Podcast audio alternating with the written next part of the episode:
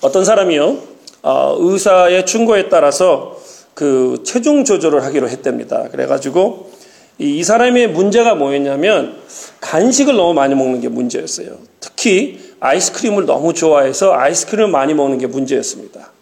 그래서 이거를 줄이지 않고는 도저히 살을 뺄 수 없다는 것을 이분이 깨닫게 돼요. 그래서 아이스크림을 끊기로 합니다. 어느 날 일을 끝나고 집으로 돌아오는데 아이스크림 가게가 저 멀리서 갑자기 이렇게 크게 보이는 거예요. 그래가지고 갑자기 먹고 싶은 충동이 일어나서 그 저걸 갈까 말까 고민을 합니다. 그러면서 자기가 도저히 그걸 못 읽을 것 같아요. 하나님께 기도하기 시작했어요. 하나님, 제가 아이스크림 가게 앞 주차장에 가서 파킹할 자리가 없으면 하나님께서 먹지 말라는 것으로 알고 그냥 가겠습니다. 근데 파킹 자리가 있으면 하나님의 뜻이 먹으라는 걸로 제가 간주하고 그 먹겠습니다. 그리고 아이스크림 가게 그 파킹장으로 들어갔단 말이에요. 가보니까 자리가 없는 거예요. 그래가지고 이 사람이 집으로 갈라 그러다가 파킹장을 일곱 바퀴를 돕니다. 그러고 나서 파킹 자리가 나니까 하나님의 뜻이구나 하고서는 파킹하러 아이스크림 먹었다는 얘기가 있습니다. 여러분, 이런 식으로요, 하나님의 뜻을, 우리의 뜻을 관철시키기 위해서 이용하면, 그렇게 하나님의 뜻을 구하면, 그것은 하나님의 뜻이 아니라 여러분의 욕심의 뜻입니다. 오늘 본문 1절과 2절에 보시면, 그 누가복음 1장 1절과 2절에 저희가 오늘 읽진 않았어요. 예수님의 탄생의 역사적 배경에 대해서 소개하고 있습니다. 그 당시 로마 황제였던 가이사 아우구스토스가 로마 황 제국은 물론이고요. 로마에 속한 모든 그 식민지 국가까지 인구 조사를 하라고 명령을 내립니다. 인구 조사의 목적은 한 가지였습니다. 세금을 정확하게 걷기 위했다는 거예요. 세금을 정확하게 걷기 위해서. 그래서 물론 모든 사람들이 일단 자기의 호적지 자기가 태어난 곳으로 가서 그동안의 변동 상황을 신고하는 그런 그, 그, 저기 뭐야, 그 칙령을 내렸다는 거예요. 그래서 마리아의 남편이 요셉은 원래 갈릴리 지방 나사렛 쪽에 있었단 말입니다. 그런데 다윗의 집그 자손이기 때문에 유대왕 유대 땅 베들레헴으로 가게 되었고요. 아직 정혼을 안 했 지만 정혼자로 있는 그 마리아를 같이 데려가서 호적에 신고하기 위해서 데려갔습니다. 그 당시 마리아는 성령으로 잉태해서 그 만삭인 몸이었습니다. 그래서 베들레헴까지 가게 된 거예요. 그런 일로 인해서 예수님이 베들레헴에서 태어나게 되신 것입니다. 여기까지는 별 문제가 없어 보여요. 근데 여러분이 생각할 때도 그렇게 생각하실 거예요. 만약에 하나님께서 세상을 다스리시고 세상을 주장하시는 분이라면 정말 로마 제국의 황제를 움직여서 로마 제국 전체의 인구 조사를 하게 하셔서 마리아와 요셉을 원래 하나님께서 예언하신 베들레헴으로 구세주가 나신 베들레헴으로 만삭인 마리아를 그 오게 하셨다면 여러분 적어도 베들레헴에 있는 모든 여관이나 방 중 하나는 이들을 위해서 남겨놓으실 수도 있지 않았을까? 예비하실 수도 있지 않았을까? 우리는 그렇게 생각해 볼 수 있습니다. 하나님은 물론 그렇게 하실 수 있는 분이고 그렇게 하실 수도 있었을 것입니다. 그런데 오늘 본문에 보시면 방이 없었다는 거예요. 누울 곳이 없었다는 것입니다. 또한 예수님께서는 유다의 가장 귀한 귀족의 집안이나 아니면 부자의 집에서도 태어날 수 있으셨을 겁니다. 하나님 그렇게 만드실 수 있었을 거예요. 그런데 여러분 그렇게 되지 않았다는 거죠.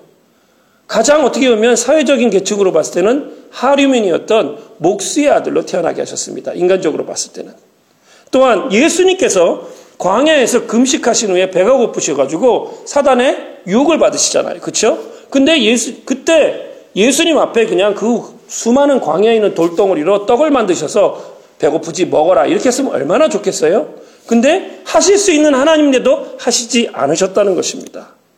예수님께서 나중에 겟세만의 동산에서 배반한 가론 유다와 그 대제사장의 무리들에게 잡히실 때 천사를 동원해서 예수님을 도우실 수도 있었습니다. 그렇게 하실 수 있는 분이 하나님이십니다. 그런데 안 하셨다는 거예요. 나중에 예수님께서 그 독생자 아들이 십자가에서 고통을 받고 정말 아버지께 부러지는데도 하나님께서는 그 아들을 십자가에서 내려오게 하셔서 구원해 주실 수 있는 분인데도 불구하고 십자가에 못 박혀 죽게 하셨다는 것입니다. 무엇입니까? 제가 지금 여러분에 드리고자 하는 말이 뭐예요? 우리가 바라보고 정말 깨달아야 할 것이 있는데요. 오늘 성탄 이 아침에 이것은 하나님이 하실 수 있는 일이 아니라 하나님이 뜻하신 일을 우리가 깨달아야 한다는 것입니다. 하나님이 하실 수 있는 일이 아니라 하나님이 뜻하신 일을 순종하는 삶을 살아야 된다는 거예요. 성경은 그리스도께서 모든 것을 가지신 분이시지만 우리를 위해서 낮고 가난하게 되었다고 얘기합니다. 사도 바울이 고린도후서 8장 9절에 이렇게 얘기합니다. 우리 주 예수 그리스도의 은혜를 너희가 알거니와 부유하신 이로서 너희를 위하여 가난하게 되심은 그의 가난함으로 말미암아 너희를 부유하게 하려 하심이라. 이 말은 만삭의 마리아가 머무를 그 어떤 여관도 베들라헴에 없어서 말부위에 머무르시게 하신 것도 다 우리를 위한 것이라는 거예요. 그 많은 베들레헴에 있는 여관과 방 가운데에서 머무를 자리가 아무 데도 없었다는 것입니다. 그 많은 정말 아기를 누이실 많은 곳이 있었지만 짐승들이 밥을 먹는 그 구유에 누이신 예수님을 그렇게 만드신 것도 다 우리를 위한 것이라고 말씀하고 있다는 거예요. 여러분, 하나님은 모든 것을 다스리는 분이라고 제가 말씀드렸습니다. 하나님이 하시고자 하면, 여러분, 베들레헴의 빈방이 문제겠습니까? 호텔 하나 지어 주시죠. 그런데 예수 그리스도의 갈보리를 향한 우리의 구속의 은혜를, 구속을 위한 여정은 그 흔한 베들레헴의 빈방에 있는 여관이 아니라 구유에서 시작해서 모든 사람의 저주와 조롱의 장소인 십자가 위, 갈보리의 십자가에서 끝이 났다는 것입니다. 여러분, 우리는요, 너무 쉽게 예수님을 따르겠다고 하고요. 하나님의 뜻을 순종하겠다고 용기 있게 말할 때가 너무나도 많습니다. 그 하나님의 뜻이 정말 무엇인지 깨달아 알지도 못하고 그냥 따를게요. 순종할게요. 그렇게 맹목적으로 얘기할 때가 많다는 거예요. 근데 여러분, 오늘 하나님의 뜻을 한번 보십시오. 자기의 독생자 아들에게 빈방 하나를 주지 않습니다. 자기 독생자 아들에게 누일 자리를 하나로 주지 않습니다. 그 아들이 결국은 십자가에서 달리는데도 하나님은 아무것도 하지 않으셨다는 거예요. 그게 하나님의 뜻입니다. 여러분 순종하실 수 있으시겠습니까? 우리는 예수님의 말씀을 기억해야 합니다. 누가 보면 9장 23절에 아무든지 나를 따라오거든 자기를 부인하고 날마다 제 십자가를 지고 나를 따를 것이라. 자기 십자가를 지고 죽을 것을 지고 자기 뒤를 따르라는 것입니다. 또한 예수님을 따라가겠다고 예수님 따라가겠습니다라고 말하는 사람들에게 뭐라고 얘기했냐면 사람들이 나를 박해하였은즉 너희도 박해할 것이다라고 요한복음 15장 20절에 말씀하셨어요. 또한 어떤 사람이 와서 주님의 뜻을 순종하면서 어디로 가시든지 나는 주님을 따르겠습니다. 라고 누가복음 9장 57절에 사람들이 와서 얘기를 합니다. 그랬더니 예수님께서 뭐라고 하셨어요?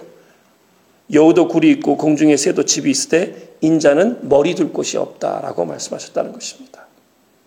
하나님의 뜻이 무엇인지 제대로 깨닫고 정말 나를 따르, 따르겠다고 나를 어디든 가든지 쫓아오겠다고 얘기하라는 거예요. 하나님의 뜻이 어디 있는지 확실하게 알고 십자가를 지고 나를 따르라고 말씀하고 계시는 것입니다.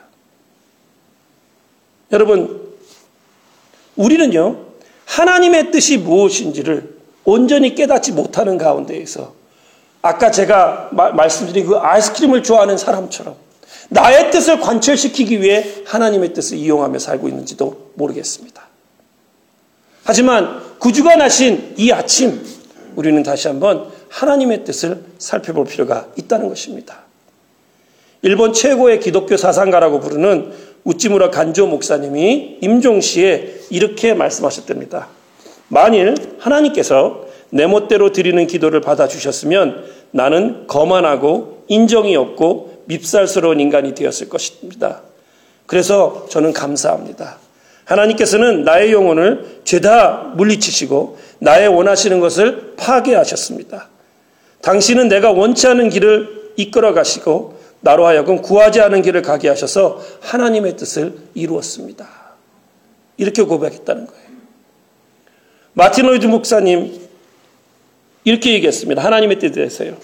우리가 하나님의 뜻을 알고 싶어 하는데 그 하나님의 뜻을 우리가 안다면 하나님의 뜻이 아니다. 왜냐하면 하나님은 우리가 상상하지 못한 길로 인도하시기 때문이다. 여러분, 맞습니다.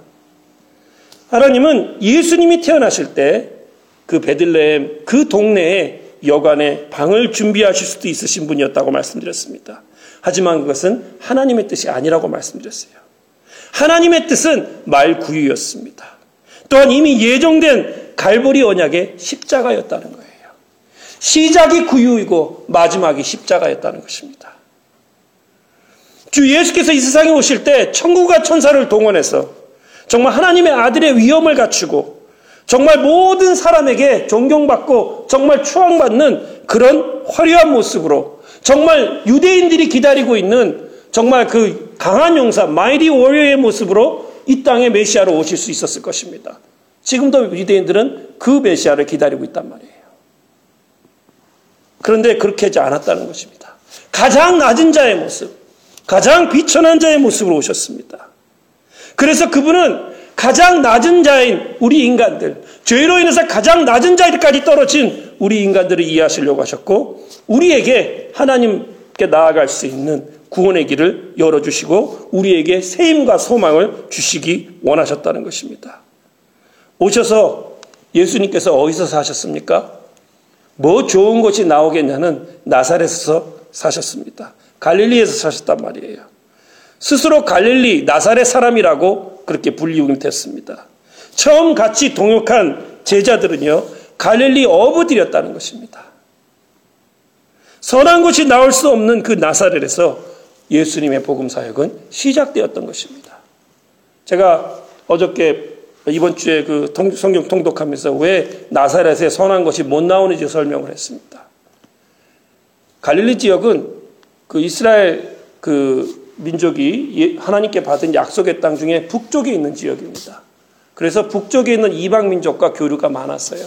그러다 보니까 뭔가가 조금 이렇게 루스합니다. 율법에 대해서도 또 정말 하나님의 말씀에 대해서도 그러다 보니까 밑에 지방 유대 유다 지방에 있는 이 사람들에게는 북쪽 사람들이 정말 좀 이렇게 어, 온전하지 못한 사람들 또 예전에 한국에서 이 뭐 함경덕 분들이나 이런 분들을 그 오랑캐들이랑 같이 지낸다 그래가지고 멸시했던 것처럼 그런 식으로 쳐다보는 그런 모습으로 이 갈릴리 지방 사람을 대했기 때문에 다살에 나살에서 뭐 선한 것이 나오겠냐라고 그렇게 얘기한 거예요. 여러분 우리가 기뻐하고 즐거워하는 이날, 이날은 사실 하나님께서 예정하신 구속사역이 시작된 날입니다. 하나님의 그 구속사역의 그 위대한 뜻이 이루어지기 시작한 날입니다. 우리가 구주로 알고요. 또 하나님께서 사랑하신 하나님의 아들이 이 세상에 태어나셨을 때 계실 장소가 없었다는 것. 태어날 장소가 밀려나고 밀려나고 밀려나고 밀려나다 못해서 이제는 짐승들이 먹을 것을 먹는 구유에서 태어나셨다는 것. 바로 이것이 하나님의 구속의 역사의 시작이었다는 것입니다. 우리는요, 삶을 살면서 이런 생각을 많이 합니다. 하나님께서 우리에게 이렇게 해주셨으면, 저렇게 해주셨으면 참 좋았을 텐데, 왜 안 해주실까? 그런 의문을 갖고 살 때가 많습니다. 하지만, 하나님께서는 하나님의 뜻을 하나님의 시간에 이루시는 분이라는 것. 그것을 우리가 기억을 한다면 우리는 왜 이렇게 될까 저렇게 될까 하나님 이렇게 하시면 좋고 저렇게 하시면 좋은데 왜 안 하실까 그것이 우리 눈에는 어떻게 보일지라도 중요한 것은 하나님의 뜻은 이루어진다는 것입니다. 그렇다면 여러분 우리가 해야 될 일이 무엇일까요? 이 성탄의 아침에 우리가 해야 할 일이 무엇일까요? 이 하나님의 뜻은 우리가 상상하지 못하는 방법으로 우리를 이끌 것이고 하나님의 뜻은 우리와 상관없이 이루어지실 것입니다. 그렇다면 하나님한테 내 뜻을 반영시켜서 하나님 이거 해주세요, 저렇게 해주세요가 아니라 하나님 앞에 우리의 뜻을 주님의 뜻에 맞춰야 한다는 것입니다. 그것이 우리 성탄의 아침에 우리가 해야 될 일이고 우리의 뜻이 아니라 주님의 뜻에 순종하는 삶을 살아야 한다는 것입니다. 여러분 허슨 테일러는요. 중국 선교의 아버지라고 부르는 사람입니다. 영국 선교사님인데 그는 사람들로부터 그런 질문을 많이 받았어요. 그 당신은 어떻게 일생을 선교사로 중국이라는 곳에서 지낼 수 있습니까? 그러면서도 행복한 비결은 무엇입니까? 라는 질문을 많이 받았답니다. 그럴 때마다 화슨 테일러 선교사가 이렇게 대답했답니다. 제 헌신과 회복의 비결은 하루를 어떻게 시작하느냐에 달려 있습니다. 연주자는 음악회, 음악회가 시작되기 전에 악기를 조율합니다. 음악하게 끝난 뒤에 조율한다면 어리석은 사람이겠죠. 저는 아침에 일어나면 하나님의 뜻과 맞추는 일부터 시작합니다. 말씀을 묵상하고 기도를 통해서 하나님의 뜻을 구합니다. 그렇기 때문에 저는 하나님의 뜻에 맞춰서 순종하며 중국에 있을 수 있었습니다. 라고 고백했다는 거예요.